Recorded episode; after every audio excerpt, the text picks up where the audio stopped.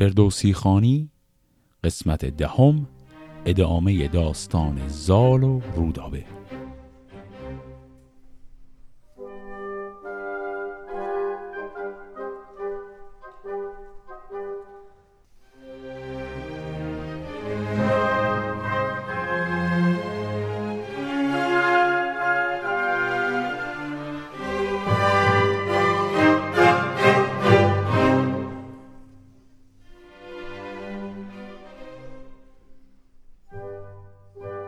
قسمت قبل اونجا به پایان رسید که بعد از اینکه زال و رودابه یک شب رو با هم گذرانده بودن دور از چشم پدران و مادرانشون زال به لشکر برمیگرده با بزرگان لشکر قضیه عشق عاشقیش رو در میون می‌گذاره و به توصیه اونها نامه می نویسه خطاب به پدرش.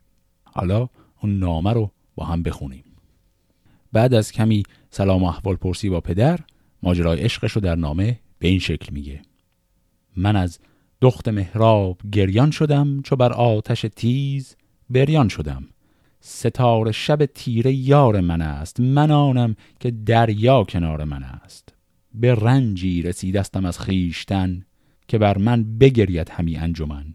اگر چه دلم دید چندین ستم نخواهم زدن جز به فرمانت دم. چه فرماید اکنون جهان پهلوان؟ گشایم از این رنج و سختی روان.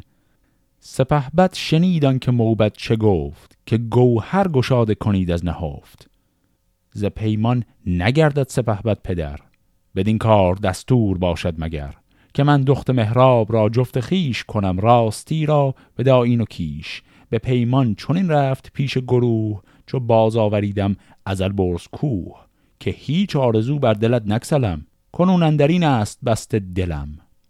پس زال یک زرنگی می‌کنه در این نامه و به پدرش یادآور میشه که یادته به من قول دادی وقتی من رو از کوه البرز از پیش سیمرغ آوردی به خونه گفتی من تمام آرزوهای تو رو برآورده می‌کنم. گفتی هیچ آرزو بر دلت نکسلم. خب آرزوی من الان اینه. حالا دیگه مرد و حرفش.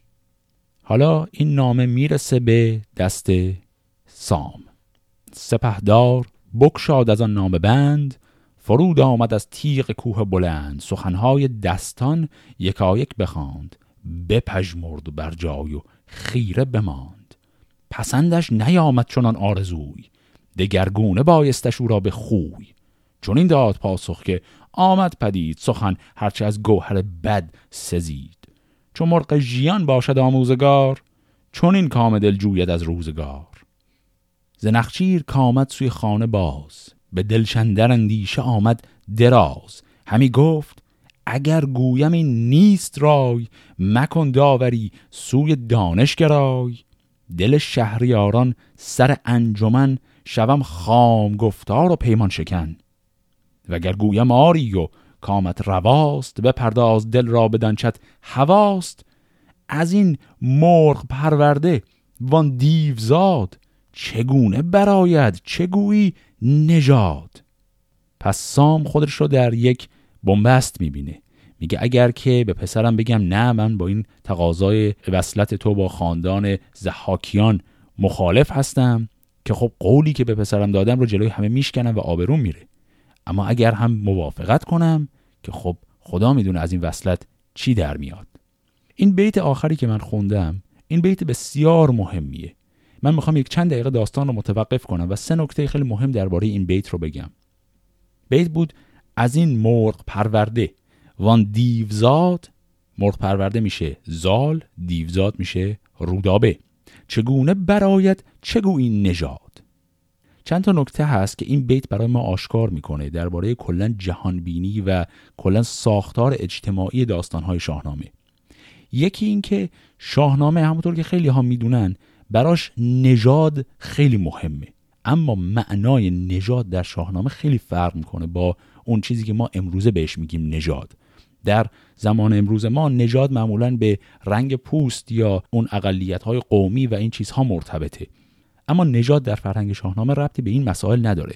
نژاد در شاهنامه یک مفهوم طبقاتی و سنفی داره.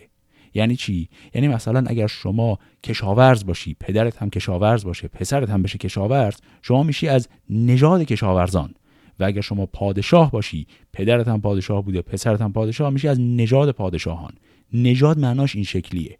پس اینجا که داره میگه این فرزند این ازدواج از چه نژادیه منظورش مسائل ترک و تازی و فارس و اینجور بحثان نیست. این نکته اول. نکته دوم اینکه در شاهنامه هم پای ارزش نژاد ارزش اخلاق و تربیت خیلی مهمه. یعنی نژاد فقط یک ور قضیه است. چرا؟ اینجا میگه یکی از این دوتا دیوزاده یعنی از نظر نژادی مشکل داره. اون یکی دیگه مرغ پرورده یعنی پرورشش مشکل داره.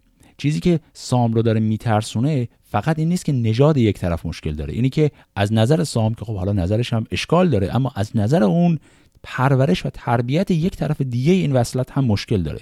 این هم بخش زیادی از اون جهانبینی عمومی شاهنامه رو برای ما روشن می‌کنه. چون که مثلا ما داشتیم داستانهایی که تا همین الان خوندیم که انسانهای خوشنژادی هم بودند. مثلا جمشید یا مثلا همین پسران فریدون. که از نژادی هیچ مشکلی نداشتند اما در نهایت سقوط اخلاقی داشتند.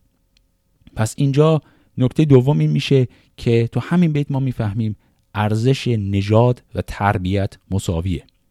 نکته سوم. برای اونهایی که داستانهای شاهنامه رو می‌دونن حداقل کلیتی ازش رو می‌دونن آگاه هستن که فرزندی که الان در اینجا در موردش صحبت میشه یعنی فرزندی که قراره از ازدواج زال و رودابه به دنیا بیاد همون رستم هست که خب مهمترین شخصیت کل شاهنامه است. برای خیلی از ماها همیشه سواله که چرا رستم اینقدر شخصیت جذاب و محبوبیه در شاهنامه؟ چرا اینقدر از همه شخصیت های دیگه جالب تره و اکثرا هم به این نسبتش میدیم که خیلی پرزور و بازوه. اما پرزور و بازو بودن خیلی دلیل محکمی نیست کما اینکه این داستان های شاهنامه رو اگر بخونیم بریم جلو تا دلتون بخواد آدم قوی و پرزور هست که یک تنه صدها نفر رو می‌کشه.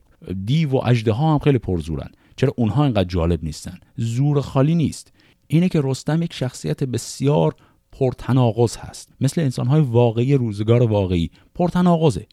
رستم شخصیتی که گهگاه بسیار انسان صادق و با خلوصی هست اما گهگاه انسان مکار و هیلگری میشه. رستم شخصیتی که خیلی جاها بسیار با ادبه اما ناگهان بعضی از جاها به شدت بی ادب میشه. شخصیتی است که خیلی از جاها بسیار صبوره و خیلی متینه. اما بعضی از جاها خیلی به شکل عجیبی عجول و پرخاشگره. اینکه این آدم اینقدر شخصیتش تناقض داره گهگاه کاملا برعکس اون چیزی که جای دیگری بوده. این اون چیزی که باعث میشه این شخصیت انقدر برای همه خواننده ها جالب باشه.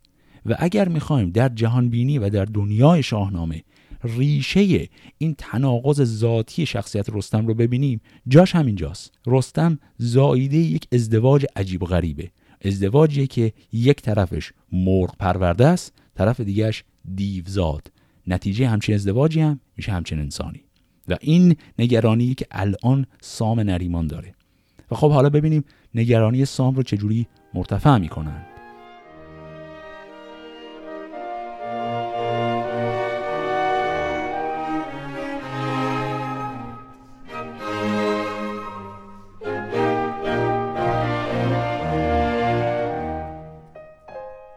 سرش گشت از اندیشه دل گران بخفت و براسوده گشتن در آن. چو برخاست از خواب با موبدان یکی انجمن کرد و با بخردان. گشاد این سخن بر ستار شمر. ستار شمر میشه همون اخترشناسان و طالع بینان. که فرجام این بر چه یابد گذر؟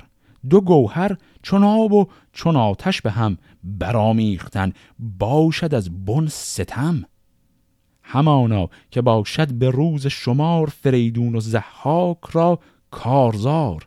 از اختر بجویید و پاسخ دهید. سر خامه بر بخش فرخ نهید.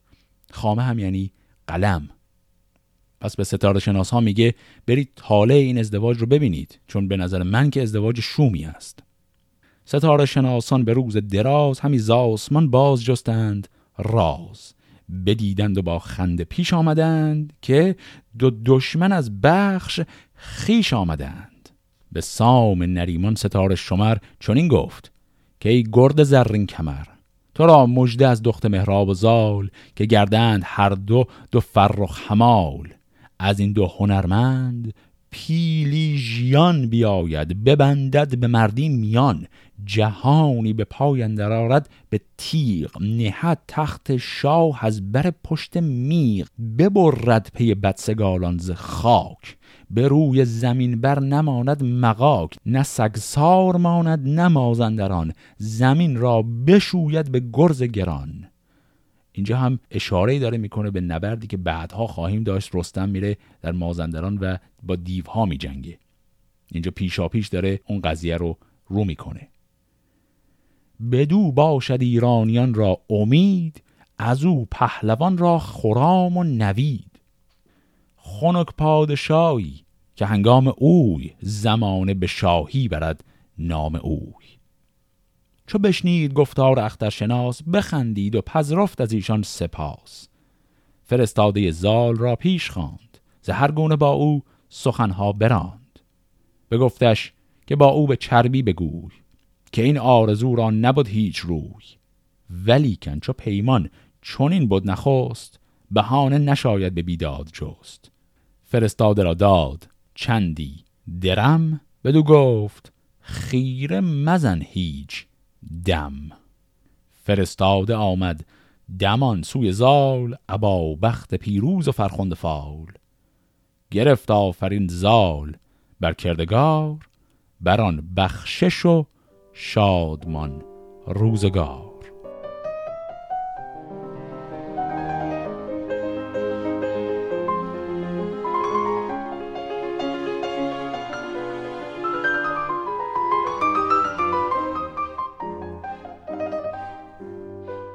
پس سام هنوز کامل موافق نیست با این ازدواج اما پیغام رسوند که اگر واقعا تو اصرار داری من مخالفتی ندارم.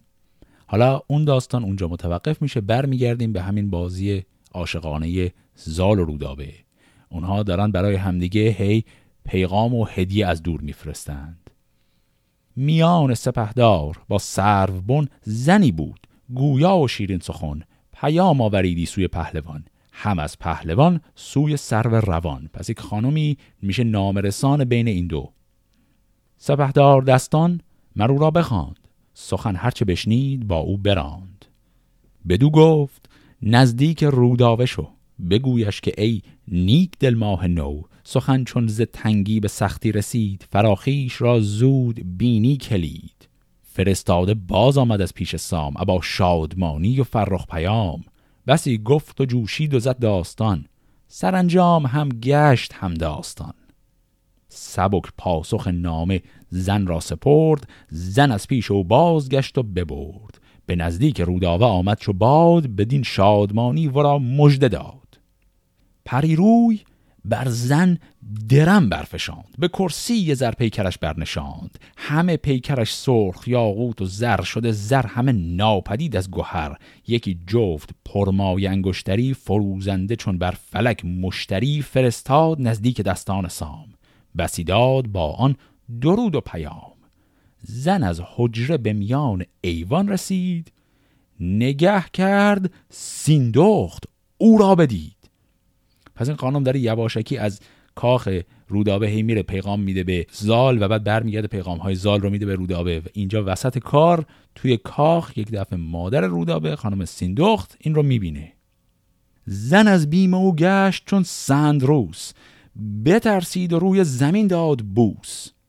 سندروس هم اسم سمق یک نوع درخته که رنگش زرده و در شاهنامه هر وقت می‌خواد ارجاع بده که رنگ چیزی زرد شده خیلی وقتها میگه شده شبیه سندروس. پرندیشه شد جان سیندخت از اوی. به داواز گفت از کجایی؟ بگوی. زمان تا زمان پیش من بگذری به حجره درایی به من ننگری. دل روشنم بر تو شد بدگمان. نگویی مرا تا زهی گر کمان. بدو گفت زن من یکی چار جوی همین نان فرازارم از چند روی بدین حجره روداوه پیرایه خواست همان گوهران گران مایه خواست بیاوردمش افسری زرنگار یکی حلقه پر گوهر شاهوار. بدو گفت سیندخت بنماییم دل بسته زندیشه بکشاییم سپردم به روداوه گفت این دو چیز فزون خواست اکنون بیارمش نیز. بها گفت بگذار بر چشم من یکی آب زن بر سر خشم من. درم گفت فردا دهد ماه روی بها تا نیابم تو از من مجوی. پس این خانم داره سعی می‌کنه چونه بزنه و واقعیت رو نگه که نام رسانه بین این دو این زن فقط میگه یک سری جواهرالاتی بود که روداوه می‌خواست من اینها رو می‌خواستم براش بیارم. اصلا رو نمی‌کنه که داره از طرف زال میاد. همی کج دانست گفتار اوی. بیارست دل را به پیکار اوی بیامد بجستش بر و آستی. همی جست از او کجی و کاستی. آستی یعنی همون آستین. چونان جامعه های گران دید هم از دست روداوه پیرای دید. برا شفت و گیسوی او را به دست گرفت و به روینده آورد. پست در کاخ بر خیشتن بر ببست. از اندیشگان شد به کردار مست.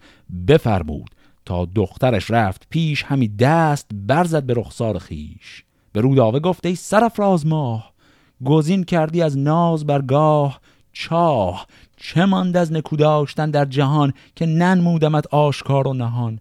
ستمگر چرا گشتی ای ماه روی همه رازها پیش مادر بگوی که این زن ز پیش که آید همی؟ به نزدت ز بهر چه پاید همی؟ سخن بر چه سان است و این مرد کیست که زیبای سربند و انگشتری است؟ ز گنج بزرگ افسر تازیان به ما ماند بسیار سود و زیان. بدین نام بد داد خواهی به باد چون من زادم دخت هرگز که زاد. پس خانم سیندخت انقدر با تجربه هست که اینجا خبردار شده. می‌دونه هم پای یک مردی در میانه ولی نمی‌دونه اون کیه. زمین دید روداوه و پشت پای فرو ماند از شرم مادر به جای. فرو ریخت. از دیدگان آب مهر به خون دو نرگس بیاراست چهر. به مادر چنین گفت که پر خرد همین مهر جان مرا بشکرد. مرا مام فرخ نزادی زبون نرفتی ز من نیک گر بد سخن. سپهدار دستان به کاول بماند. چون این مهر اویم بر آتش نشاند. چونان تنگ شد بر دلم بر جهان که گریان شدم ز آشکار و نهان. نخواهم بودن زنده بی روی اوی جهانم نیرزد به یک موی اوی. بدان کو مرا دید و با من نشست به پیمان گرفتیم دستان به دست. فرستاده شد نزد سام بزرگ فرستاد پاسخ به زال سترگ. به دست همین زن که کندیش موی زدی بر زمین و کشیدی به روی. فرستاده آرنده نامه بود. مرا پاسخ نامه آن جامه بود. فرو ماند سیندخت از آن گفته اوی. پسند آمدش زال را جفت اوی. چون این داد پاسخ که این خورد نیست. چو دستان ز پرمایگان گرد نیست. بزرگ است و پور جهان پهلوان همش نام و هم رای روشن روان. هنرها همه هست و آهو یکی که گردد هنر پیش او اندکی. اینجا هم که گفت آهو یکی ارجاعش هست همون موی سفید زال که تنها عیبش بوده. شود شاه گیتی از این خشمناک ز کاول برارد به خورشید خاک. نخواهد که از تخم ما بر زمین کسی پای خار اندر آرد به زین پس اینجا سیمدخت وقتی خبردار میشه که دخترش عاشق زال شده اول خیلی خوشحاله که خب زال انسان شایسته ایه اما بعد یادش میاد که خاندان زال که پهلوانان ایران هستند هیچ علاقه با این وصلت ممکنه نداشته باشند و از این میترسه که اصلا جنگ راه بیفته به خاطر این قضیه. رها کرد زن را و بنواختش چنان کرد پیدا که نشناختش. چنان دید دخترش را در نهان کجا نشنود پند کس در جهان. پس اینجا مادر رودابه در جریان قرار می‌گیره. اما اصل ماجرا اونجاست که پدرش با خبر بشه.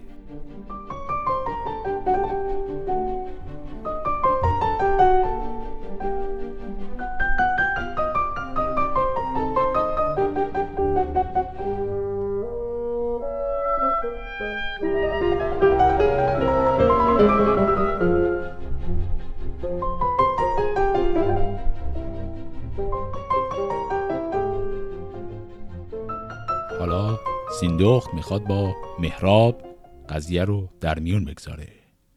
به اون میگه که گردون به سربر چنان نگذرد که ما را همی بایدی پرخرد. چنان دان که روداوه را پور سام نهانی نهاده است هر گونه دام. ببرده است روشندل اوز را یکی چارمان کرد باید نگاه. بسی دادمش پند و سودش نکرد. دلش خیره بینم همی روی زرد. چو بشنید مهراب بر پای جست نهاد از بر دست شمشیر دست. تنش گشت لرزان و رخ لاژورد پر از خون جگر لب پر از باد سرد. همی گفت روداوه را رود خون به روی زمین برکنم هم کنون چون دید سیندخت بر پای جست کمر کرد بر گردگاهش دو دست. چون این گفت کس که در اکنون یکی سخن بشنو و گوش دارندکی و از آن پس همان کن که رای آیدت روان را خرد رهنمای آیدت. بپیچید و انداخت او را به دست. خروشی برآورد چون پیل مست. مرا گفت چون دختر آمد پدید ببایستشن در زمان سر برید. نکشتم بگشتم زراح نیا. کنون ساخت بر من چنین کیمیا. پسر کوز راه پدر بگذرد دلیرش ز پشت پدر نشمرد. نشان پدر بایدن در پسر روا باشد در کمتر آرد هنر. همم بیم جان است و هم جای ننگ. چرا بازداری سرم راز جنگ؟ اگر سام یل با منوچهر شاه بیایند بر ما یکی دستگاه زکاول براید به خورشید دود. نه آباد ماند نه کشت و درود. چون این گفت سیندخت با مرزبان. که از این در مگردان به خیر زبان. که از این آگهی یافت سام سوار. به دل ترس و تیمار چندین مدار. وی از گرگ ساران بدین گشت باز گشاده شد است این سخن نیست راز. چون این گفت مهراب که ماه روی سخن هیچ با من به کجی مگوی. چون این خود که در خورد با خرد که مر خاک را باد فرمان برد. مرا دل بدین نیستی دردمند اگر ایمنی یابمی از گزند.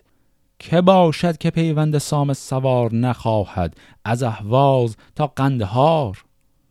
بدو گفت سیندخت که سرفراز به گفتار کژی مبادم نیاز. گزند تو پیدا گزند من است دل دردمند تو بند من است. چون این است و این نزد من شد درست همین بود گمانی مرا از نخست. اگر باشدین نیست کاری شگفت که از آن بردلندیشه باید گرفت. فریدون به سرو یمن گشت شاه جهانجوی دستان همین جست راه که بی آتش از آب و از باد و خاک نشد تیر روی زمین تابناک. هر آنگه که بیگانه شد خیش تو شود تیره رای بدندیش تو. اینجا استدلال سیندخت خیلی مهمه.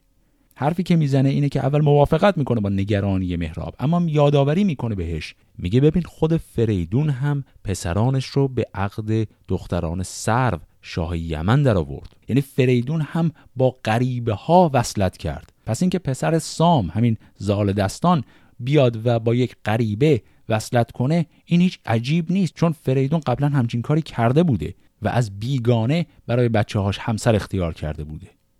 سپرده به سیندخت مهراب گوش. دلی پرزکینه سری پرز جوش. به سیندخت فرمود پس نامدار که روداوه را خیز پیش منار. بترسید سیندخت از آن تیز مرد که او راز دردن در آرد به گرد. بدو گفت پیماند خواهم نخست که او را سپاری به من تندرست. و از آن چون بهشت برین گلستان نگردد توهی روی کاولستان. یکی سخت پیمان ستد زو نخست به چار دلش رازکینه بشست. زبان داد سیندخت را نامجوی که روداوه را بد نیارد به روی. بر دختر آمد پر از خنده لب گشاده رخ روزگون زیر شب. همی مژده دادش که جنگی پلنگ سگور ژیان کرد کوتاه چنگ. کنون زود پیرای بکشای و رو. به پیش پدر شو به زاری به نو. بدو گفت روداوه پیرایه چیست؟ به جای سر مایه بیمایه کیست؟ روان مرا پور سام است جفت. چرا آشکارا بباید نهفت؟ به پیش پدر شد چو خورشید شرق به یاقوت و زر اندرون گشته غرق. بهشتی بود آراسته پرنگار چو خورشید تابان خرم بهار. پدر چون ورا دید خیره بماند.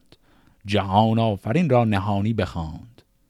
بدو گفت که ای شست مغز از خرد ز پرگوهران این کی اندر خورد که با اهرمن جفت گیرد پری که محتاج بادت مهنگشتری سیه مژه بر نرگسان دوژم فرو خواب نید و نزد هیچ دم.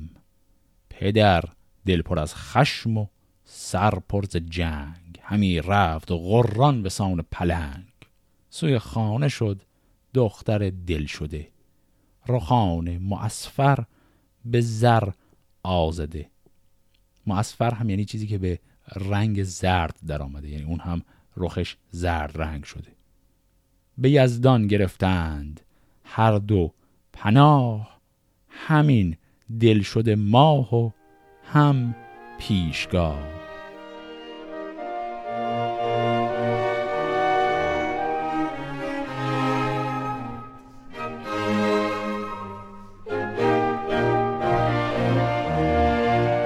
پس آگاهی آمد به شاه بزرگ ز مهراب و دستان و سام سترگ. پس خبر این ماجرا به منوچهر می‌رسه. ز پیوند مهراب از مهر زال و از آن ناهمالان گشت حمال. حمال هم اگر خاطرتون باشه یعنی برابر و همپای. یعنی از نظر منوچهر دو تا طرف این ماجرا همقد و قامت نیستند.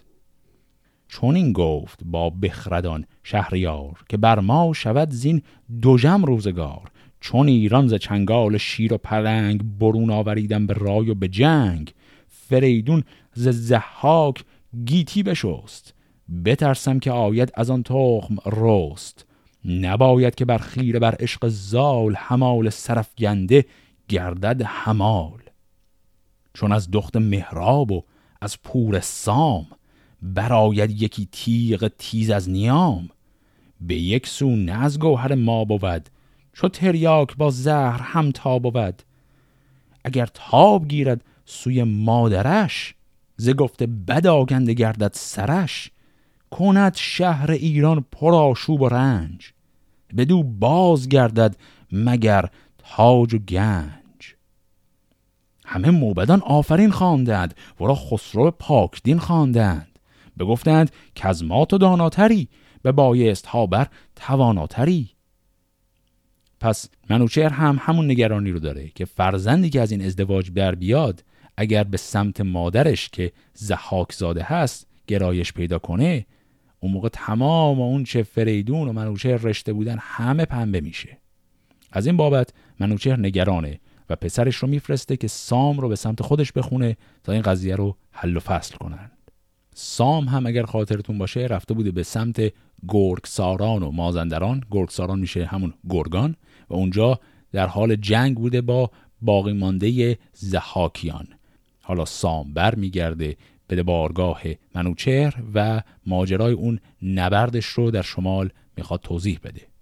میگه برفتم بدان شهر دیوان نر نه دیوان که شیران جنگی به پر که از تازی اسبان تگاورترند ز گردان ایران رگاورترند. سپاهی که سکسار خوانندشان پلنگان جنگی گمانندشان.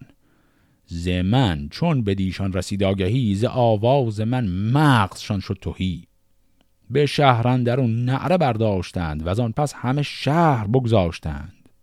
همه پیش من جنگ جوی آمدند چونان خیره و پوی پوی آمدند. این کلمه پوی پوی هم یعنی دوان دوان تند تند. نبیر جهاندار سلم سترگ به پیش سپاه اندر آمد چو گرگ.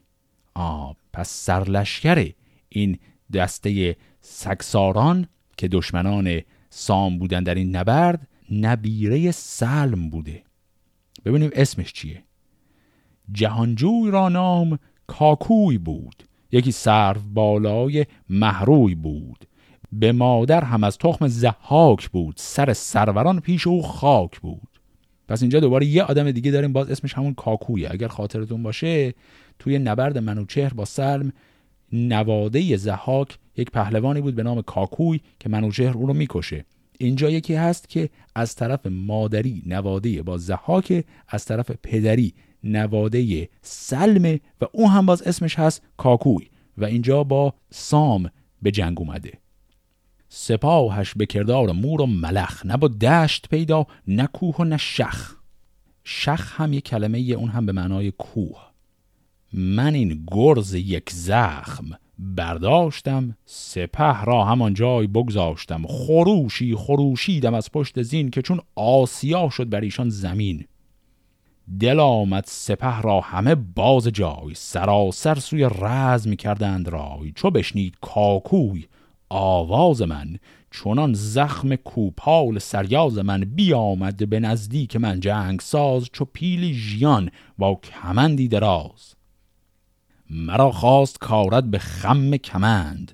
چو دیدم خمیدم زراح گزند. کمان کیانی گرفتم به چنگ به پیکان پولاد و تیر خدنگ. عقاب تگاور برانگیختم چون آتش بر او برهمی ریختم.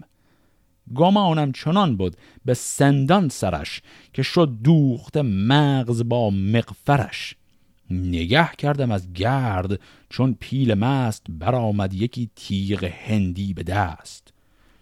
چنان آمدم شهریارا گمان که از او کوه زنهار خواهد به جان. وی در شتاب و من در درنگ همی جستمش تا کی آید به چنگ. چون آمد گه مرد جنگی فراز من از چرم چنگال کردم دراز. گرفتم کمربند مرد دلیر ززین برگسستم به کردار شیر. زدم بر زمین بر چو پیل ژیان. پراهن بر و دست و گردیمیان چون افکنده شد شاه از آن گونه خار سپه روی برگاشت از کارزار. سوار و پیاده ده و دو هزار فکنده پدید آمدن در شمار. چه سنجد بدندیش با بخت تو ز پیش پرستنده تخت تو؟ پس این میشه سرگذشت جنگی که سام داشت. نواده سلم به نام کاکو که از طرف مادری زحاک زاده بوده اون رو در این نبرد تن به تن می‌کشه. چو بشنید گفتار سالار شاه برافراخت با ماه فرخ کلاه. به بگماز کوتاه کردند شب به یاد سپه بود گشادند لب. بگماز هم می‌شد همون شراب. چو شب روز شد پرده بارگاه گشادند و دادند زیشاه راه. چون این گفت با سام شاه جهان کزیدر برو با گزیده مهان به هندوستان آتشن در فروز. همه کاخ مهراب و کاول بسوز. نباید که او یابد از تو رها که او ماند از تخمه اجده زمان تا زمان زو برایت خروش شود رام گیتی پر از جنگ و جوش. هر آن کس که پیوسته او بوند بزرگان که در بسته او بوند سر از تن جدا کن. زمین را بشوی ز پیوند زحاک و خیشان اوی. چون این داد پاسخ که ایدون کنم که کین از دل شاه بیرون کنم. ببوسی تخت و بمالید روی بر آن نام بر مهر انگشت اوی. سوی خانه بنهاد سر با سپاه بر آن باد پایان جوینده راه. پس ما کل این داستان نبرد سام در گرگساران و مازندران رو خوندیم برای اینکه مقابله ای باشه با اتفاقی که قرار بیفته. سام به دستور منوچهر شروع کرده در کل سرتاسر قلم رو هر کی از بازماندگان لشکر زحاک موندن رو داره می‌کشه تا کل ایران رو از وجود اینها پاک کنه. الان میگه همشون از بین رفتن. فقط یکی مونده از نوادگان زحاک اون هم مهرابه دستور داد شاه بهش برو سراغ مهراب کلک این خون و ریشه زحاکیان رو یک بار برای همیشه بکن. و حالا قضیه عشق عاشقی با ماجرای جنگ در هم آمیخته. بقیه این ماجرای پیچیده رو در هفته بعد با همدیگه می‌خونیم. فعلا خدا نگهدار.